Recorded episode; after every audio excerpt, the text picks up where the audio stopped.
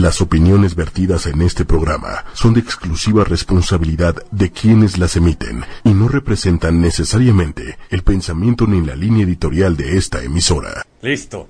Entonces, ah, lo acabamos de poner y está pasando y lo estamos viendo.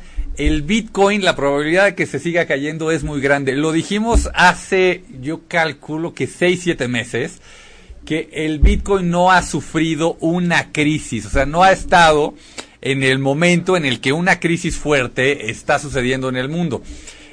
El Bitcoin sale en el 2009 aproximadamente, ¿no? La crisis fue en el 2008 y siempre fue hacia arriba, hacia arriba, hacia arriba.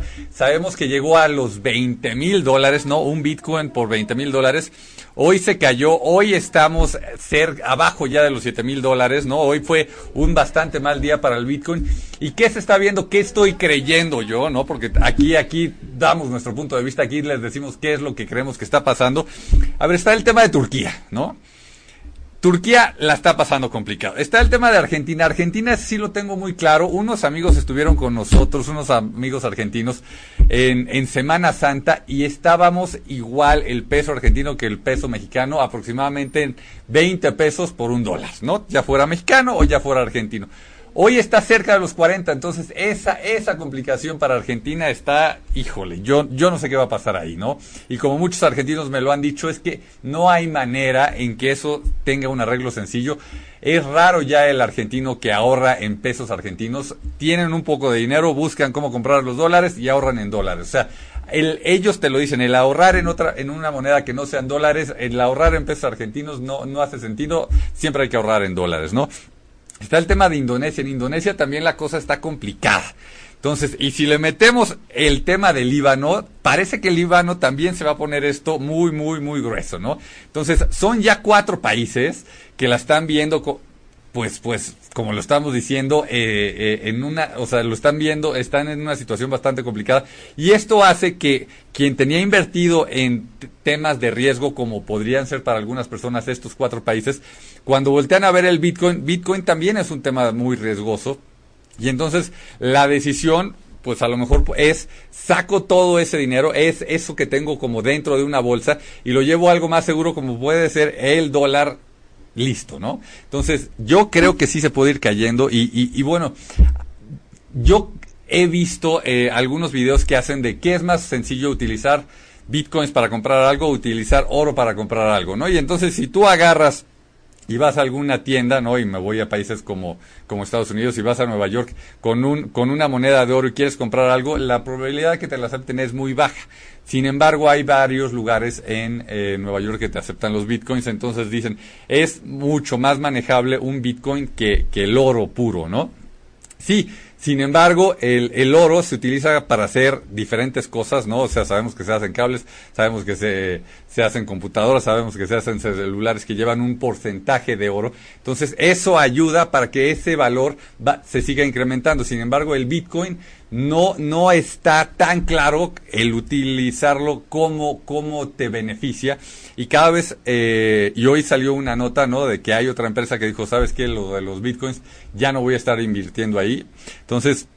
Yo sigo creyendo que se puede, se puede ir todavía más para abajo el bitcoin.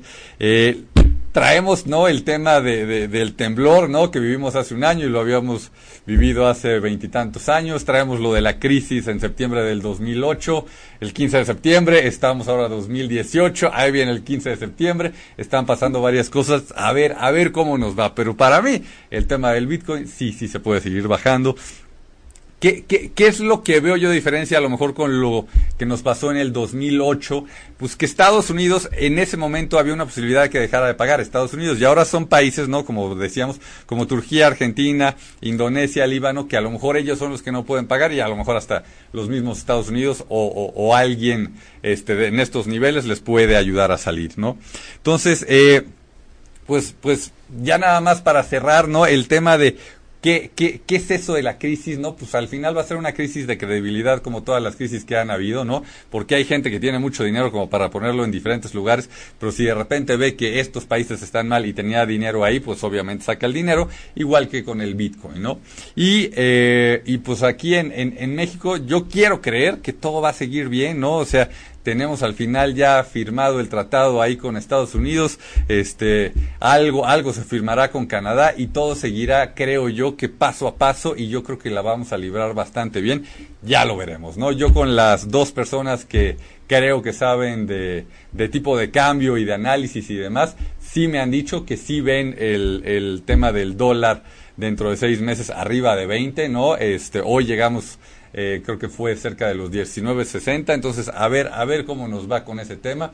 Pero bueno, el, el mensaje que les mando es, tengan cuidado con el Bitcoin, yo creo que sí se va a salir.